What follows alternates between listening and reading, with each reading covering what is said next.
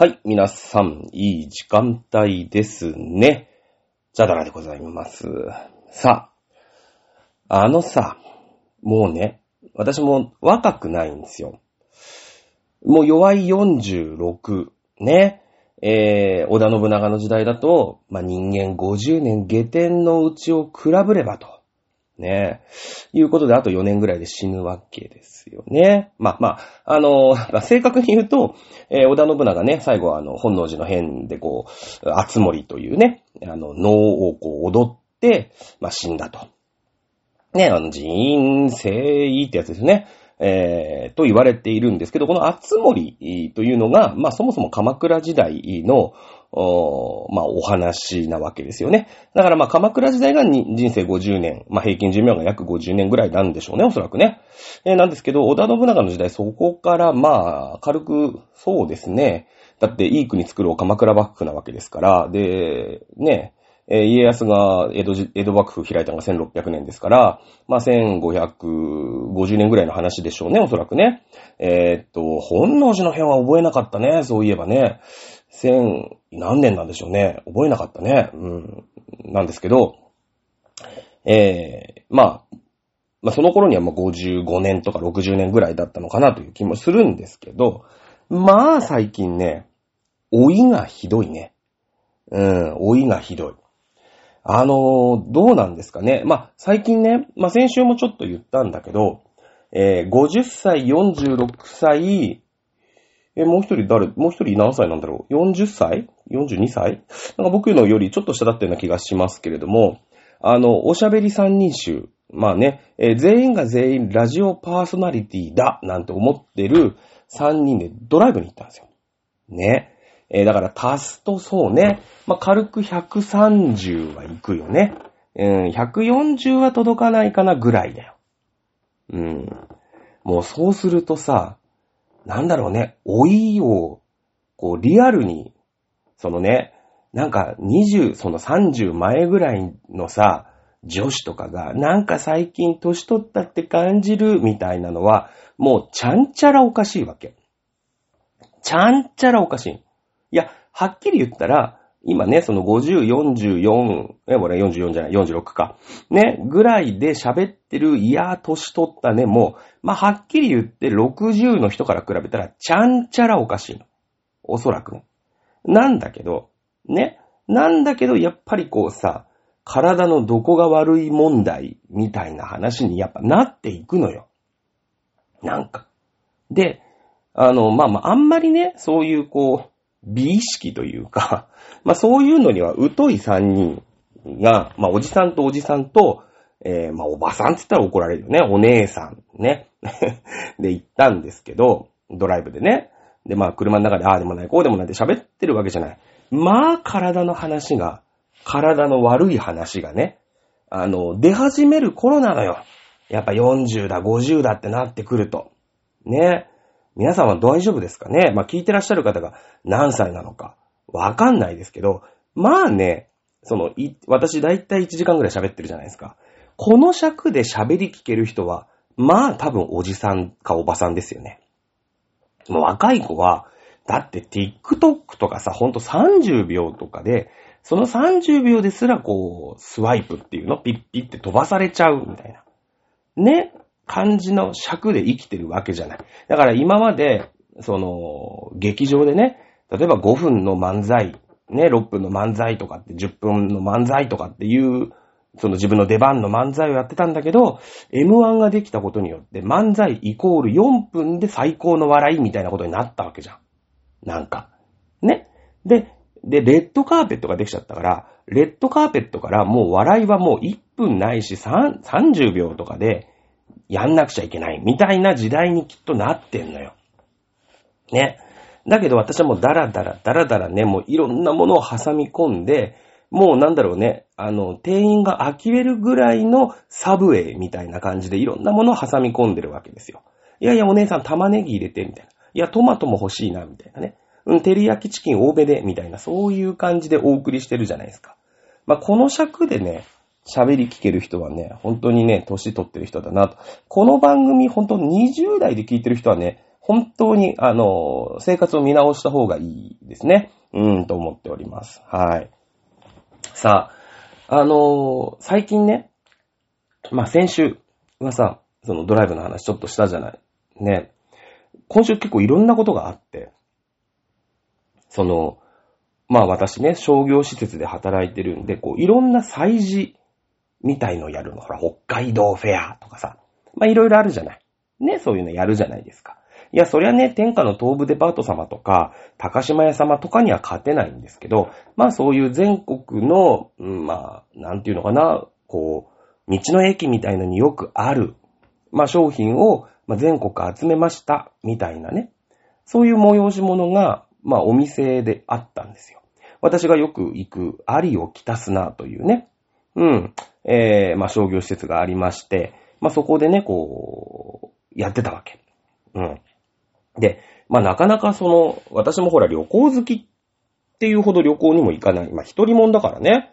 で、ほら、いい年こいってるとさ、その、なんていうのかな、のこの旅行、みんなで旅行行こうね、みたいな。だってみんなさ、子育てしたりとかさ、息子が受験だとかさ、いろいろあるわけじゃん。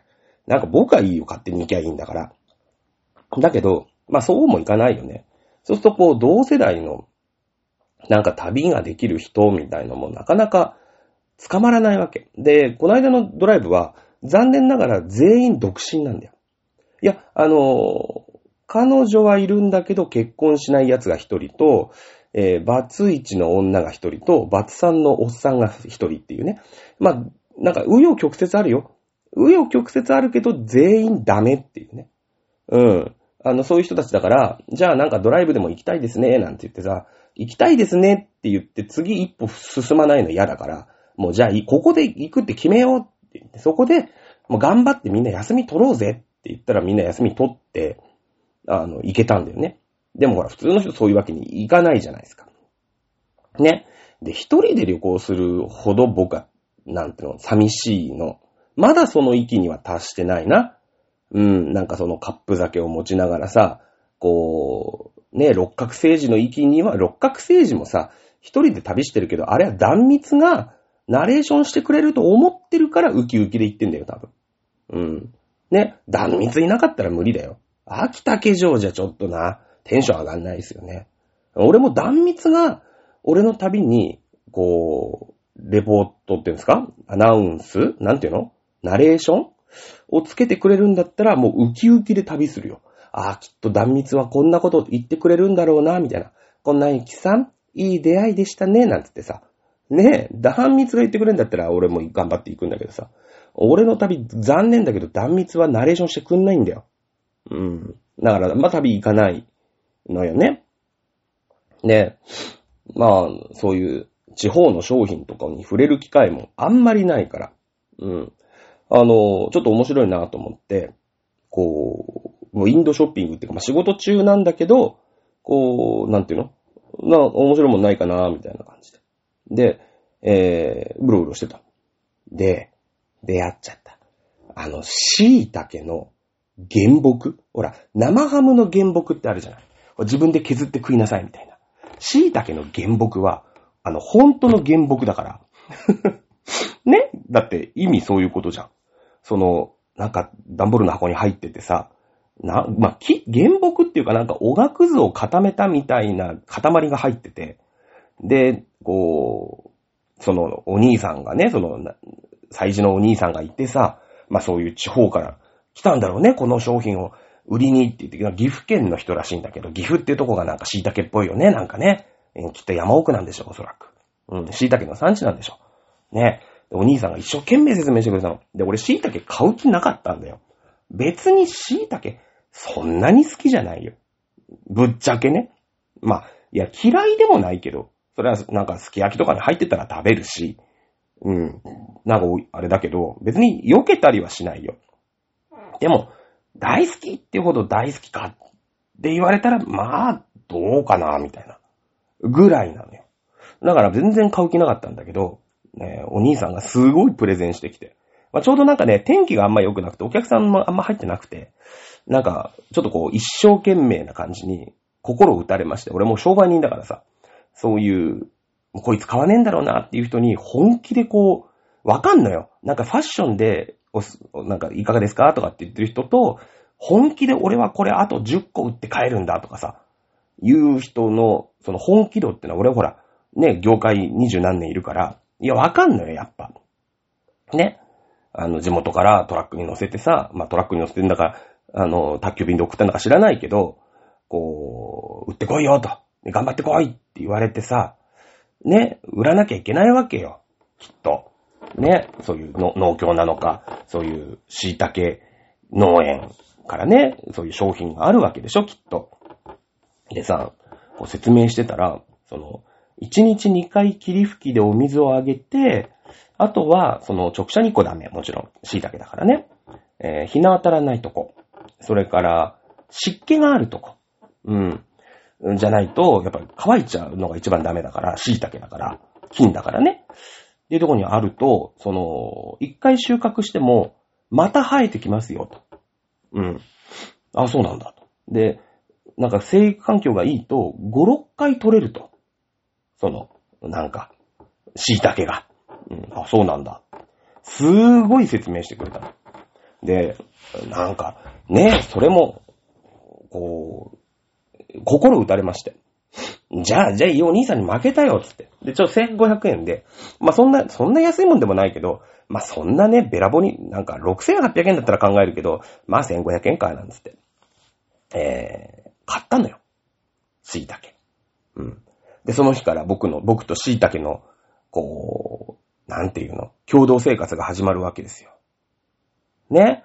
で、ちゃんと、ちゃんと霧吹きしてさ、で、湿気のないとこなんてなかなかこの冬場ないじゃない。だって乾燥してさ、ね、湿度だって今手元にある時計の横にある湿度計今38%ですよ。結構カラッカラ。うん。ね。だからどこに置こうかなっていうことになって、まあお風呂だよね。お風呂場だよね。でもお風呂場も換気扇回してるから、そうするとほら外の空気がどんどん入ってくるから乾いちゃうじゃん。まあそれは乾かしてんだけどね、風呂をね。うん。そのために換気扇回してんだけど、じゃあ換気扇止めてさ。で、私お風呂溜める派なのね。お風呂溜めたい人なの。夏でも溜めたいんですよ。本当に酔っ払って帰ってきてめんどくさいとシャワーだけど、まあ溜めたいのよ。で、そのお風呂がさ、まあ溜めて、で、もったいないから、ね、あの、その溜めたお湯で、こう、体を流したりとかするのね。うん。そのお、お湯ジャーって使ってさ、ね。で、体とか髪とか洗うじゃない。で、まあ、髪の毛はさすがにシャワーとか使うかななんか、こう、オ、ケでバシャーってやってもなんか、隅々まで取れない気がするから、一応シャワー使うんだけど、体の泡流すとか、こう、顔を洗うとき流すみたいなのは、その風呂オッケーのお湯使うのよ。だから、まあ、その体洗ったりしたときにお湯がもうほぼほぼなくなりますみたいな。あとちょろっと捨てればいいみたいなぐらいになるんだけど、で、普通にこう、いつもね、線抜いて、あの、シャワーで最後バーって流して、えー、お風呂出ると。ね。いう感じなんだけど、そのお湯をちょっと捨てないで、一応捨てないとほら、じわじわ蒸発するから、こう、湿気というかね、こう、水分保たれるじゃないかと。まあ、勝手に思うわけですよ。うん。で、そこにね、その椎茸の原木っていうなんかおがくずを固めた塊みたいなのを、まあ、置いといたんだよね。シュッシュして。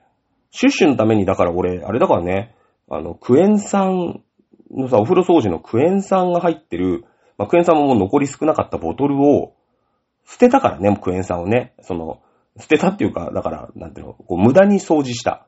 シュシュシュシュシュシュシュって、ちょっと大胆なぐらい使って、使い切ってよく洗って、その今霧吹きにしてるんだけど、お水の霧吹きにね。まさかクエン酸シュシュするわけにいかないからさ。なんだけど、そしたらさ、もう一日一日すげえ勢いで成長すんの。なんか最初はね、こう、地球外生命体みたいので、なんかニョロニョロの頭みたいな。なんかチンアナゴが半分出てきましたみたいな感じで結構気持ち悪いんだけど、今日で一週間弱だな。五日目か、そんぐらいなんだけど、もうね、ほんと、5センチじゃ効かないよね。7、8センチぐらいの。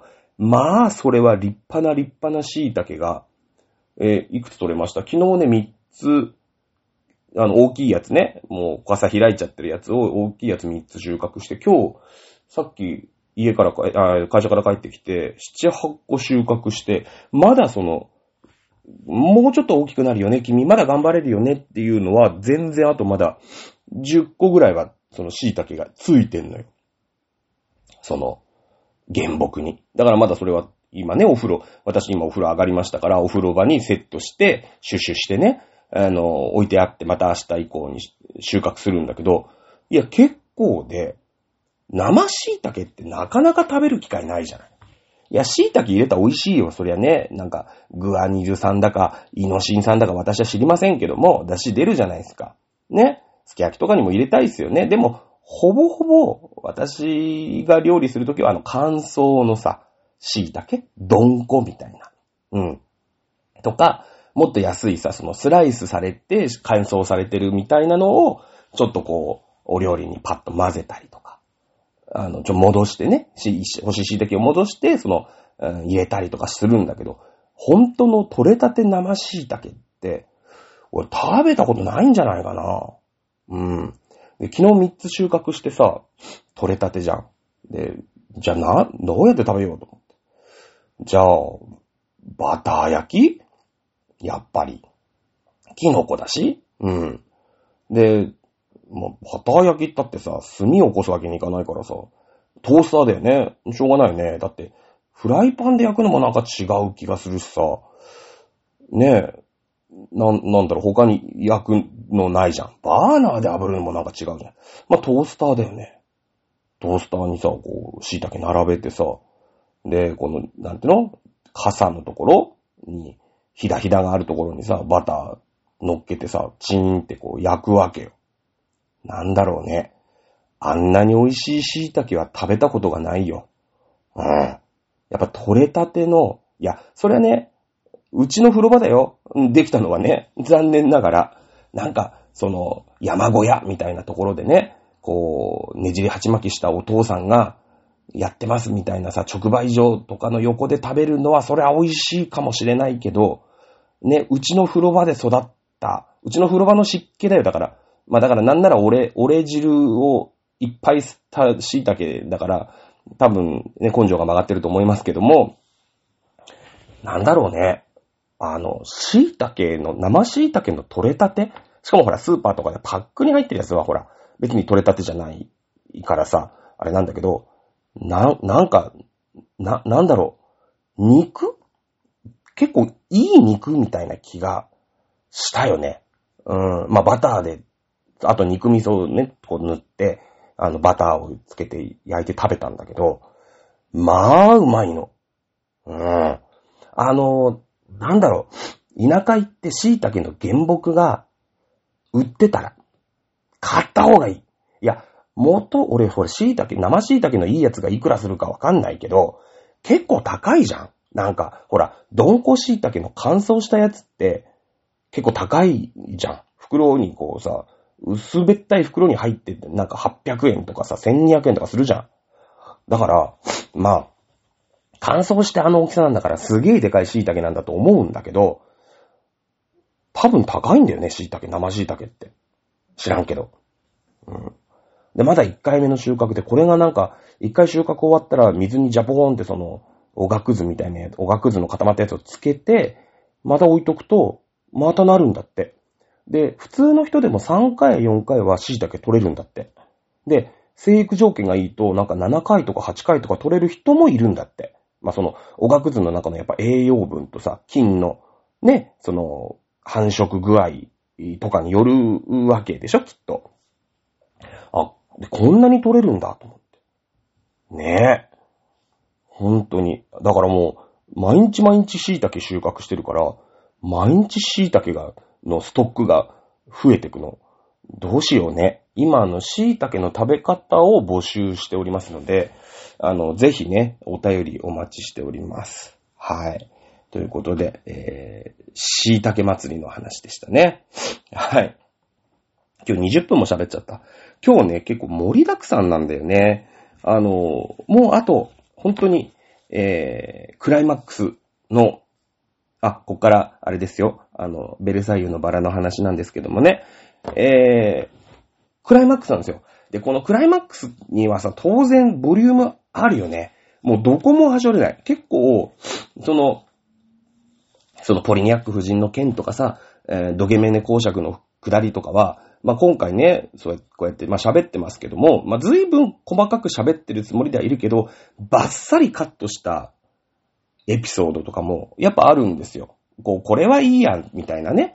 うん、そのアニメの全カットを解説するわけじゃないから、結構カットするんだけど、やっぱ最終は残り3話ぐらいの話になるんだよ、今日。カットするとこがないんで、今日ね、結構なボリュームなんで多分ね、一回じゃ終わんないんじゃないかな。でも、どこで切ったらいいかわかんないぐらいもう濃密なんだよね。うーん。さあ、前回のあらすじ、覚えてますか？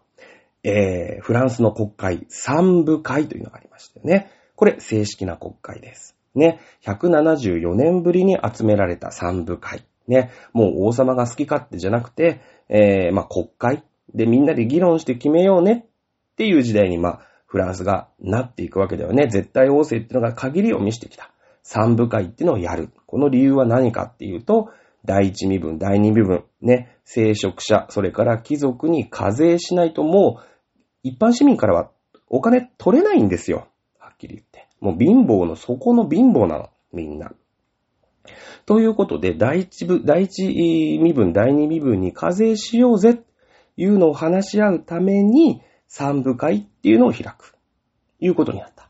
だけど、この三部会ってのは問題があって、人数はね、第三身分の方が多いです。なんでかっていうと、圧倒的に人数は第三身分のが多いんですね。96%は第三身分、平民なんです。で、残りの3%、4%、2%ぐらいが、えー、聖職者であり、貴族ということなんですね。で、えー、代表が、うーん、第一身分聖職者が300人。第二身分貴族が300人。そして、第三身分の市民、平民が600人というので、えー、開催をされるのが三部会という国会になります。ただ、議決方法がちょっと難しい。難しいというか、まあ、第三身分にとって、そんな、ね、えー、感じなんですよ。第一身分で話し合って1票。第二身分で話し合って1票。第三身分で話し合って1票ということなんですね。当然第一身分と第二身分は自分たちに課税されるの反対しますから。で、反対票2票。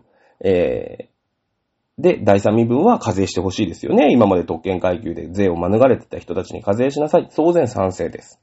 だけども2対1で否決されちゃうんですね。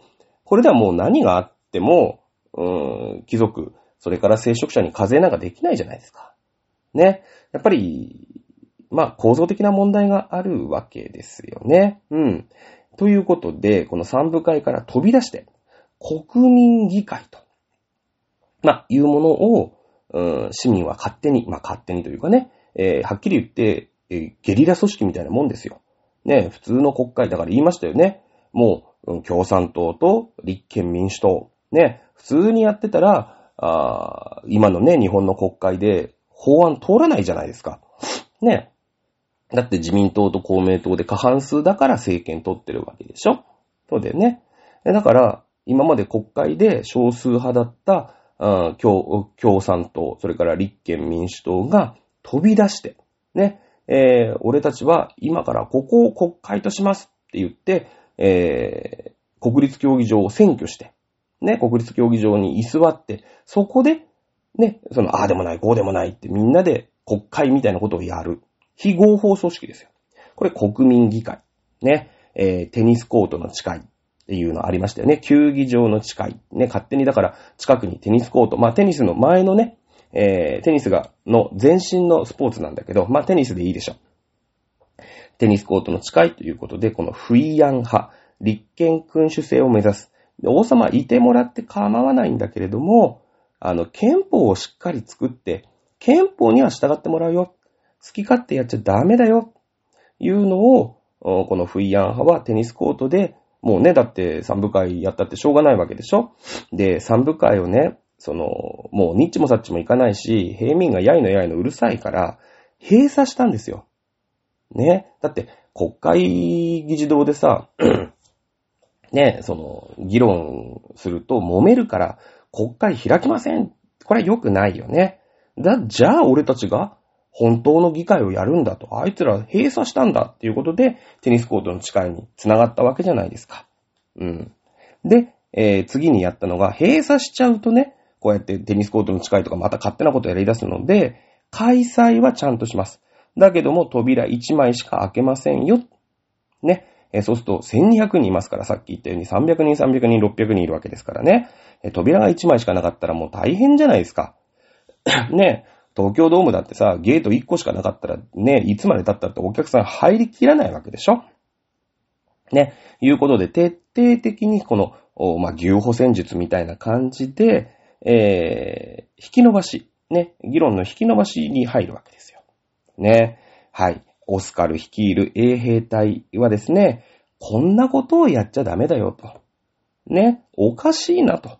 いうことで、オスカルはですね、もちろん、この扉を、他の扉ね、一枚だけ開いてて、それ以外の扉を閉めろ。ね。えー、その閉鎖しなさいよっていう、うーん、まあ、そこの警備についているのが衛兵隊なんだけど、隊長のオスカルはおかしいということで衛兵隊員に命令する。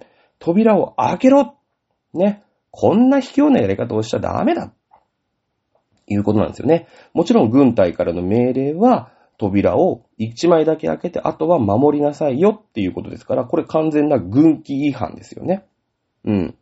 で、えー、隊長のオスカルは当然逮捕されます。もちろん軍法会議者ですよね。軍の命令に従わないわけですから。はい。えー、ということで、えー、隊長オスカルは拘束されます。逮捕されちゃうんですね。で、新しくね、えー、オスカルの、まあ、逮捕されちゃいますから、当然次の隊長が来るわけですよ。ね。えー、三部会の中、また国会議員、国会の中にいる、この国民議会をやろうなんてね、言っているフイヤン派という人たちの、まあ、排除、逮捕だよね。えー、これを、まあ、新しい隊長は命じるんですけれども、衛兵隊動かずと。ね。衛兵隊、ほら、あの、絆があったじゃないですか。ね、自分たちがもう食うに食われないから支給された武器を売っちゃった。ね。えー、その、本当だったらね、軍法、もう支給品を売っちゃう。ね、だって警察官がさ、ね、ちょっとギャンブルに負けて、今日、今月の生活費がないからって、手錠とね、えー、警察手帳とね、えー、拳銃？まあ、おまわりどこで、誰でも持ってますよね。うん。これを、まあ、メルカリで売っちゃったと。これ大変な騒ぎですよ。だけども、オスカルは、やむにやまれる理由があったんだから、って言って、かばったんですね。無罪放免してもらったわけですよ。まあ、もちろんおこごとはあったでしょうけれども。ね。えー、部下見捨てなかったんですよ。普通だったら、ね、そんなことするやつ許さんって言って、こう、処罰するタイプ、立場なんだけどもね。部下見捨てなかった。横流しをしたんだけど。ね。ちゅうことで、衛兵隊に、やっぱり俺たちの隊長はあいつなんだ。あいつは貴族なんだけど、一味違うぞっていうことで、衛兵隊との絆が生まれたじゃないですか。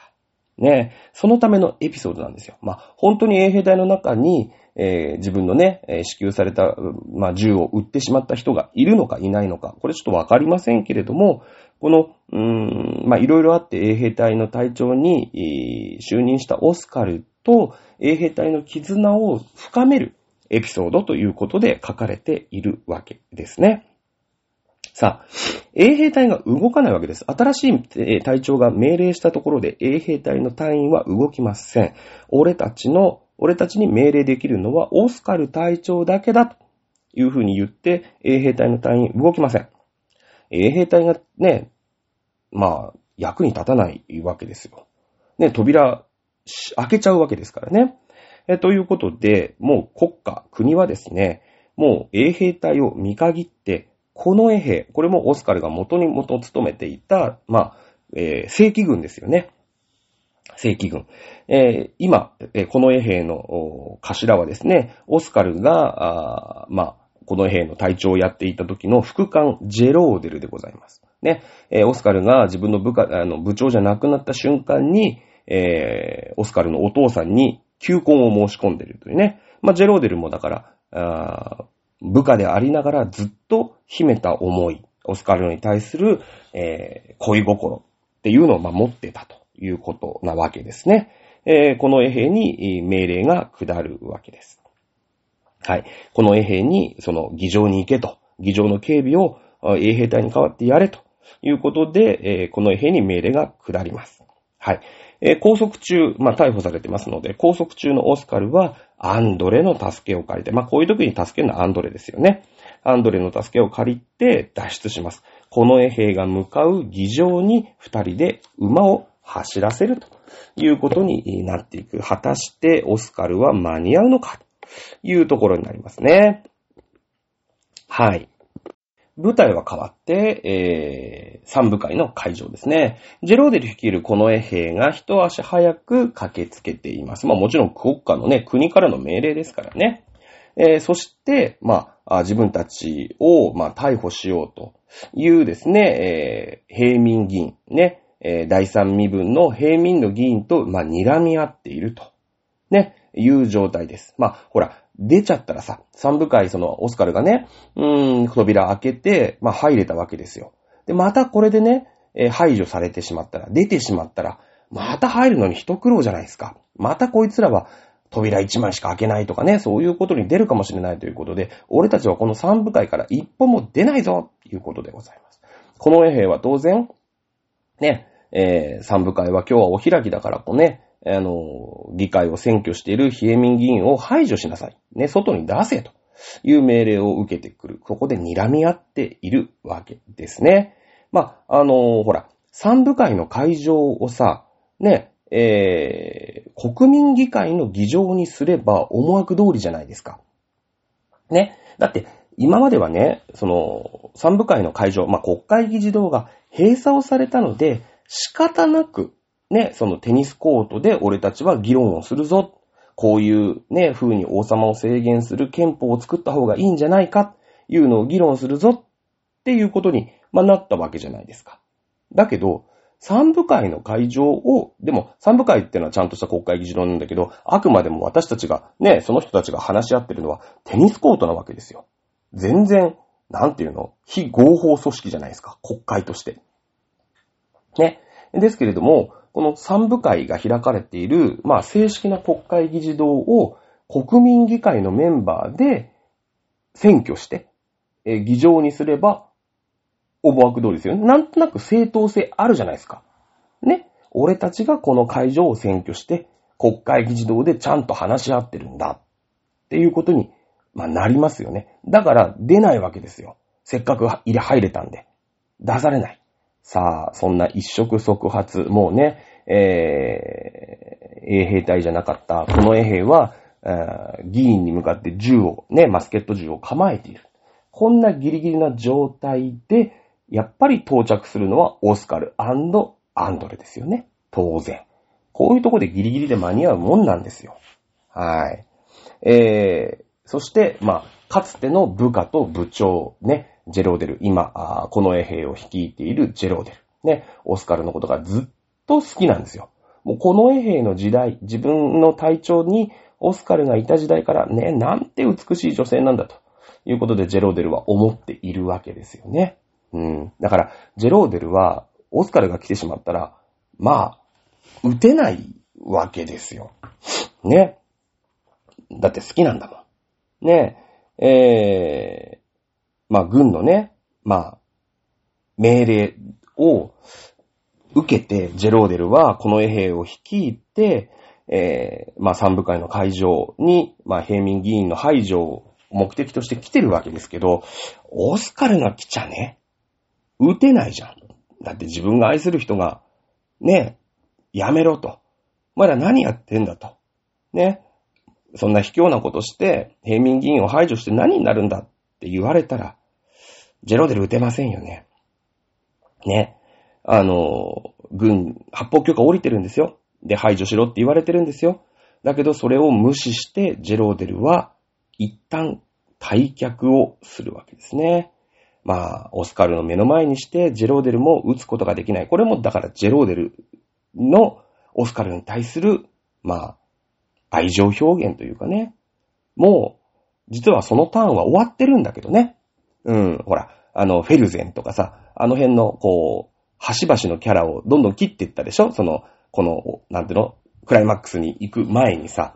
なので、その最後の最後までこのジェローデルっていう、今まで、こう、お話の中で秘めた愛みたいなのも全然言ってないんだけど、ジェローデルは最後の最後で、実はオスカルのことがずっと好きでしたっていうところに行くんだよね。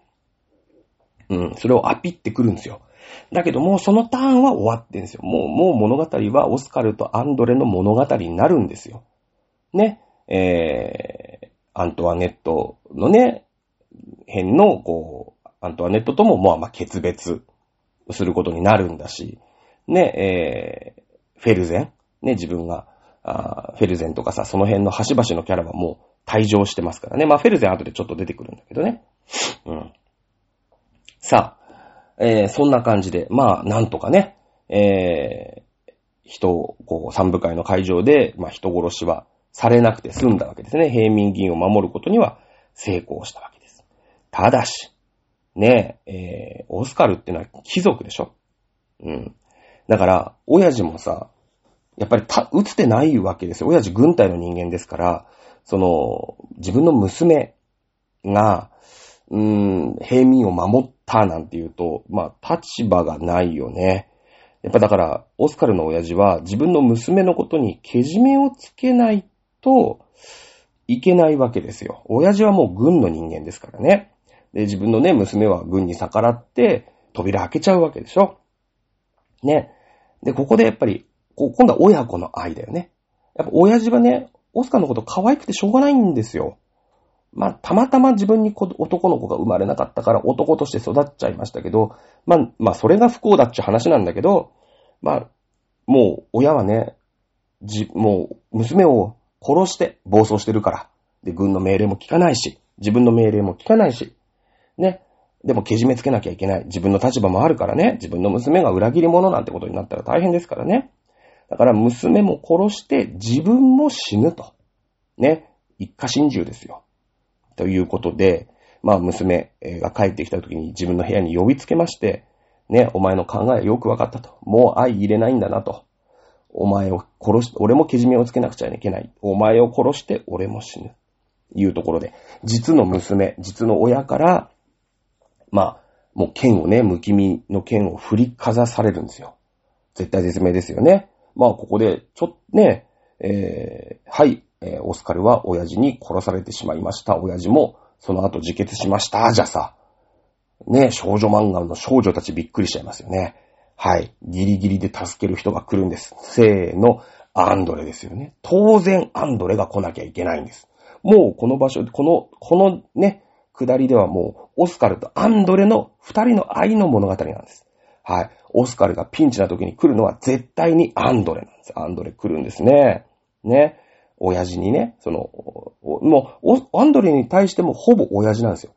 あの、孤児だった自分を拾って、ね、貴族、アンドレ、えー、は、平民ですからね。もうその辺で、ね、なんか口果てて言ってもおかしくないような孤児だったわけですよ。だけれども、まあ、貴族の家に拾ってくれて何不自由ない生活を送らせてくれた。まあ、育ての親、恩人ですよね。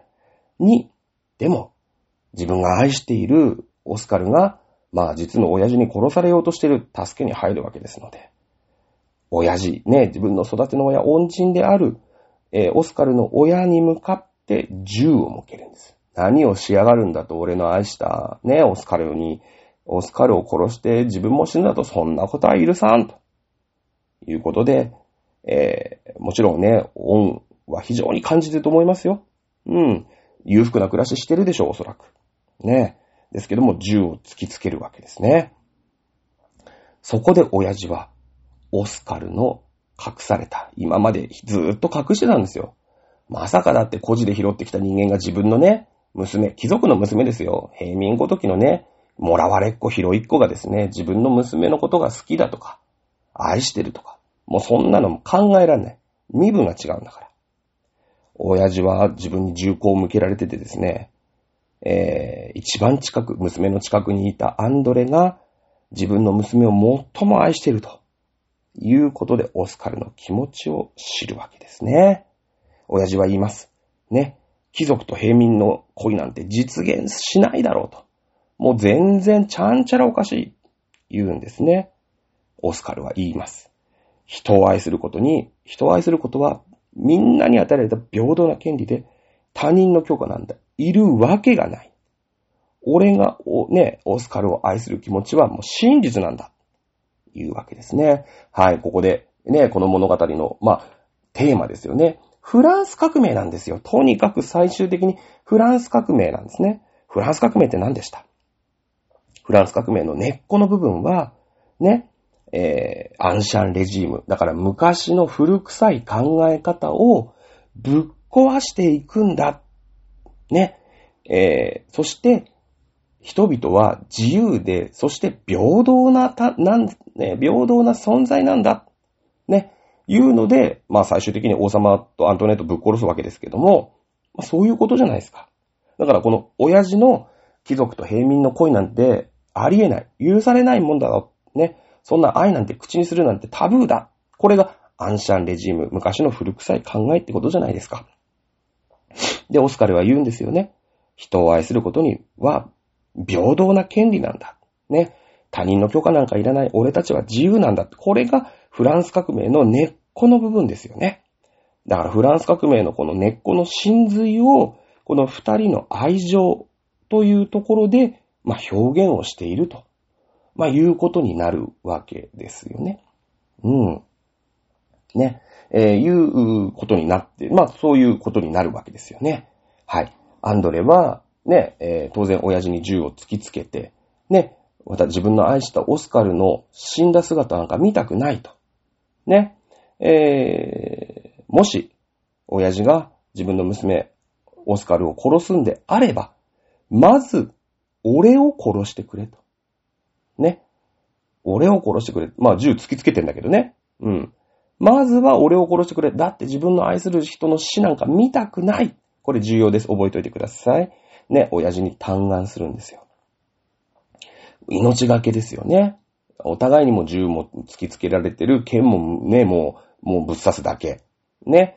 命をかけてのこの愛情表現に、もう親父も折れざるを得ないですよね。うん。もうだって本気なんだもん。ね。つまりね、この、まあ、この後フランスは革命に、まあ、突き進んでいくわけなんだけども、ここで親父が折れるわけですよ。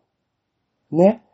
えー、平民と貴族、平民であるアンドレット、貴族である自分の娘オスカルとの恋愛なんてのは、もう全くお話にならないものなんだけれども、この真剣な、ね、アンドレの訴え、ね、を聞いて、親父はもう認めざるを得ないんですよね。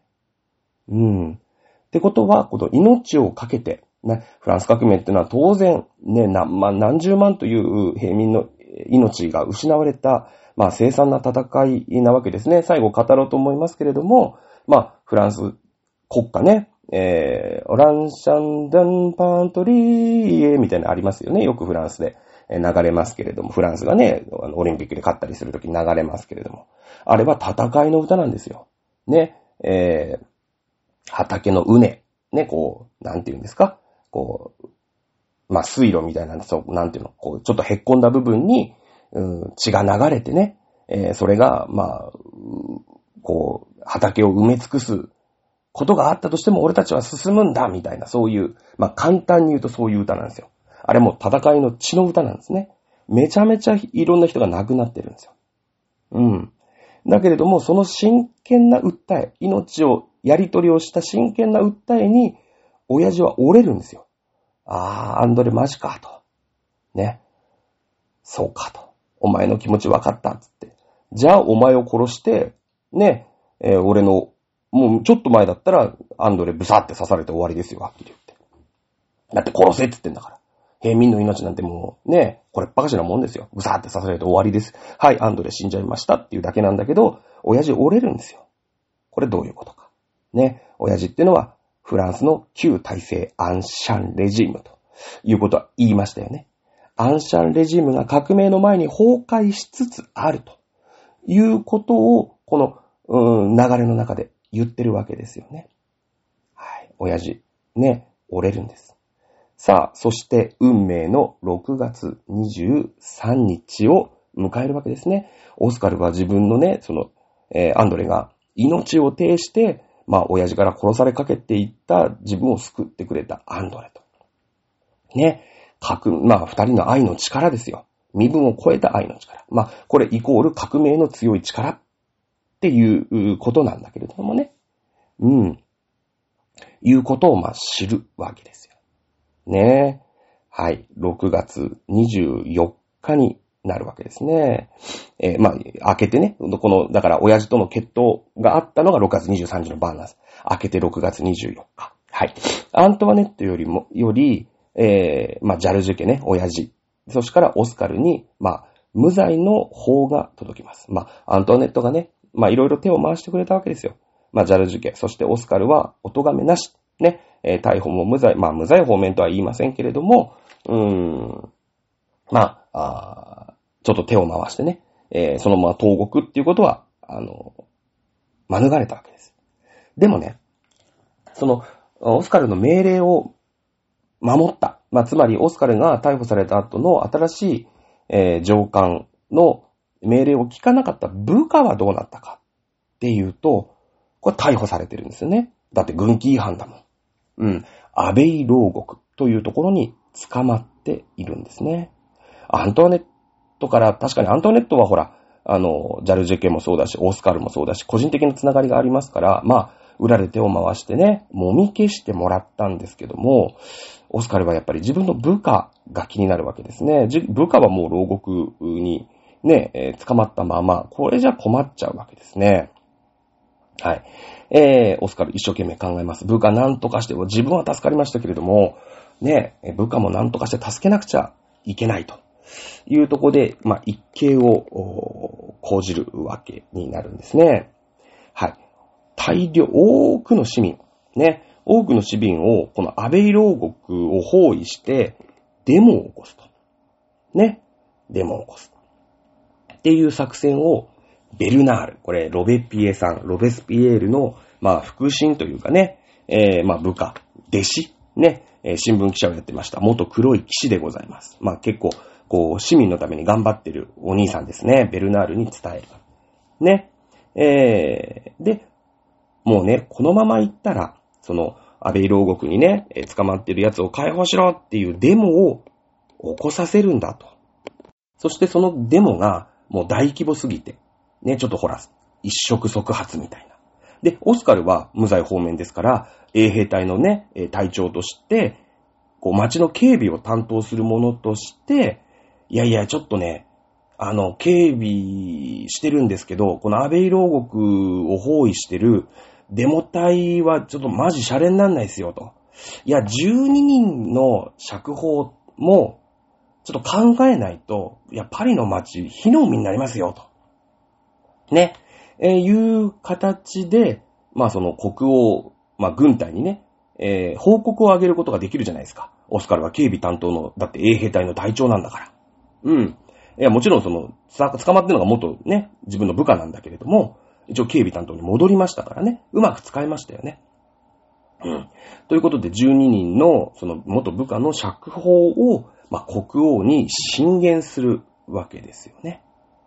そうなってくれば、えー、アントワネットの口添え、ね、がありまして、この12人のためにね、パリを火の海にするな、ということで、まあ、アントワネットももう、ピピッと来たわけですよ。うん。ああ、そうかそうか、悪い悪い悪いと。ね、えー、オスカルだけ助けても、他の奴が捕まってんだと。で、その、だってその下っ端の人のことなんてさ、アントワネットは、気にかけちゃいけないです。何を王妃様気にしてらっしゃるんですか？こんな平民の12人の裏切り者ごときみたいなことなんだけど、オスカルからちゃんと連絡が入った。街の警備を頼んでいる衛兵隊の隊長から報告が入るわけですね。警備の担当者として。そうすれば、オスカル、あアントワネットも、こう発言できるじゃないですか。ね。たった12名のためじゃないかと。に、パリを火の海にするなんて馬鹿げてると。いう鶴の一声で12名の釈放が決定します。まあこの辺だからオスカルもうまいよね。もう、その王王様の、まあ、権威とか、まあそういったものに、こう、まあ信じてないというか、まあ、その、それを失墜させるためにね、市民の味方みたいな感じでやるんだけれども、でもまだアントワネットが、王妃がかろうじて持っている権力みたいなもの。ね。それは市民とかには効かないよ。もう人気もないしね。だけど、軍隊とか正規軍にはやっぱ効くわけですよ。もう全然人気がないんだけども、でも、ね、例えば内閣総理大臣で全然人気がない内閣総理大臣だけど、総理大臣の命令だったらお役所は聞くじゃないですか。だってお役所ってそういうもんでしょなんとか大臣がいて、で、なんとか大臣の命令は、総理大臣の命令をなんとか大臣が伝えて、役所がね、こういう風にしろっていうのをやるわけでしょ軍隊と。この辺うまいですよね。うん。さあ、えー、1789年6月30日。はい。えー、この12名のね、安倍牢獄事件ということで、安倍牢獄釈放ということですね。えー、こう民衆たち、もちろんね、これはオスカルが手引きをした、そしてオスカルがベルナールというね、まあ、新聞記者を使って民衆を動かして、えー、という、というね、エピソードにはなってますけれども、これ実際あった話なんですね。えー、えー、民衆たちのその行為ですよね。デモという行為が、この12名の、まあ、いわゆる政治犯、国王にはん、ね、えー、歯向かった人たちの釈放を、まあ、王権が、まあ、認めたということですよね。折れたということですよね。昔の王様だったらもうすぐ首跳ねて終わりですよ。はっきり言って。ね。まあそのオスカルの話は実際のね、史実ではないですけれども、えー、非常にこの革命への俺たちの声が実際の歴史を動かすんだということで、えー、革命の大きな一歩ということですよね。うん。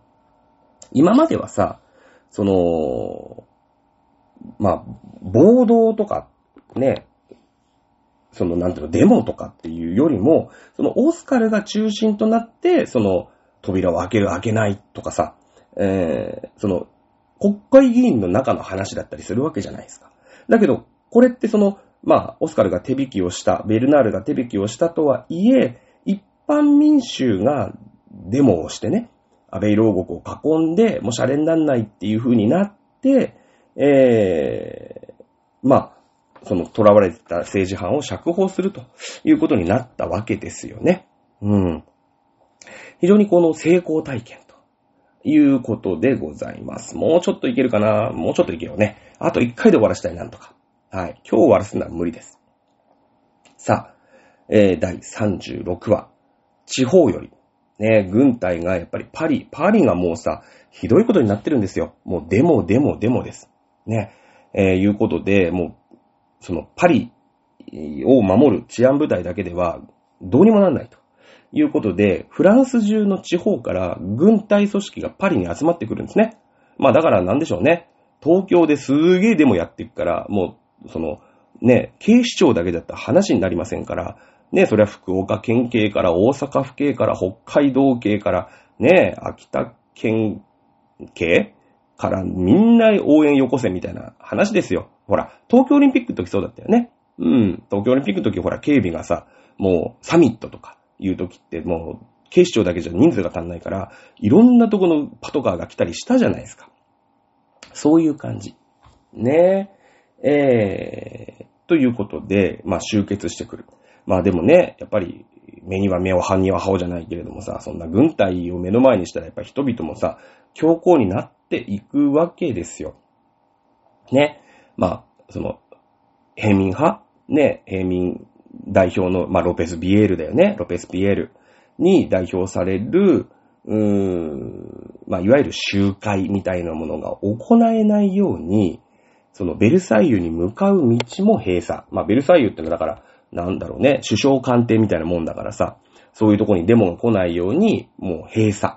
そして、あの、こう、公園？例えば、なんだろうね、代々木公園とかさ、まあ、でっかい公園、ね、日比谷公園とかさ、そういうところも、その市民が集まってね、王様、許さんみたいな、そういう集会を開けないように閉鎖するんですね。うん。まあ、ルイ16世の、まあ、大位っていうのかな。ルイ16世はもういらないよね。えー、ルイ16世反対っていう、まあこれジロンド派っていうんですけどね。うん。えー、そういうデモをやらせないようにするわけですよね。はい。もうさ、軍隊中、フランス中の軍隊がパリに集まってくるんですよ。でね、問題なのは、やっぱりこの、まあ、軍隊だから駐屯っていうのかな。この駐屯軍にさってさ、食料がいるわけですよ。当然。ね。その食料はさ、当然パリの街の食料を、まあ、政府が買い取るみたいな感じで、えー、その軍隊に、軍隊だってご飯食べるわけですよね。ただでさえパリの街ご飯ないんですよ。ね。ないんですけど、その少ない食料はみんなこの駐屯軍に行っちゃうわけじゃないですか。そうすると、パリの人たちはさ、ね、もう、お金ないし、食うもんないし、もうどうにもなんないですよね。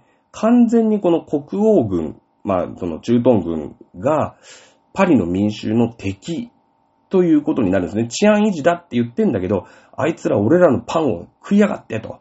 あいつらがいるから俺たちはご飯食えないんだということで。まあ、その、地方からね、当然パリの集団、この、デモを沈めるために、国王はね、軍隊を招集したんだけれども、これがやっぱり、あだとなるわけですよね。うん。なってしまったと。いうことなんですね。もう、どうしようもないところまで行ってるんですよね。そして、まあ、国王はね、うーん、まあ、国民議会を、その、ほら、三部会をね、選挙してる国民議会をもう認めないと、もうニッチもサッチもいかないでしょう、という風に、このね、財務長官のネッケル出てきたよね。出てきたよね。最初に、もう第一身分、第二身分に課税するべきですよって訴えたのがネッケルだった。ね。えー、このおっさんだから、その、結局干されたんですよ。第一身分も第二身分も課税なんかされたくないし、一応三部会では否決されますからね。何を言ってるんだ、ネッケルさんよということで干されてたんですけども、ここでね、もう、もう、こう、国民の声が、日もタッチもいかないところまでいるんで、またおっさん出てくるんです。ね、国民議会も承認しましょうよと。ね、あのー、いうふうに、えー、国王に進言するんですけども、アントワネットの、まあ、激鱗に当然触れますよね。国民議会なんか認めてしまったら、まあ、クーデターで国が傾くみたいなもんですからね。で、ね、アントワネット激怒するんですよ。ね。えー、そして、まあ、もうお前は、お前の顔なんか見たくないと。二度と私の顔の、二度と私の前に顔を出すな。ということで、もう、また追放されるんですね、ネッケルが。はい。このネッケルはさ、さっきも言ったように、三部会の開催のね、えー、第一身分、第二身分への課税っていうのを主張した人じゃないですか。ね。つまり、民衆の味方なんですよ。はっきり言って。ね。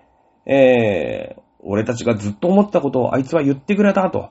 いや、もちろん否決されちゃった。ね。そして干されてるし、えー、国民議会を承認するべきだって言ってくれたわけですよね。国民、その平民の代表である国民議会。ね。その、テニスコートの誓いじゃないけれどもさ、えー、こうやって俺たちの声をちゃんとやってくれる国民議会を承認してくれ、承認するべきだって、またちゃんと言ってくれたんだってことで、まあカリスマですよ、はっきり言って。だけども、アントワネットはね、そんなの認めるわけないから、また追放された。なん、どういうふうに思います皆さんだったら。ね。民衆の味方である俺たちの声を言、ね、国王に届けてくれるネッケル様が、また、アントワネットの暴挙で、ね、追放された。いうことでしょ？ねえ。ー、王家、まあ、アントワネットも含め、国王一家へのヘイト、増える一方ですよね。うん。もうニッチもサッチもいかない。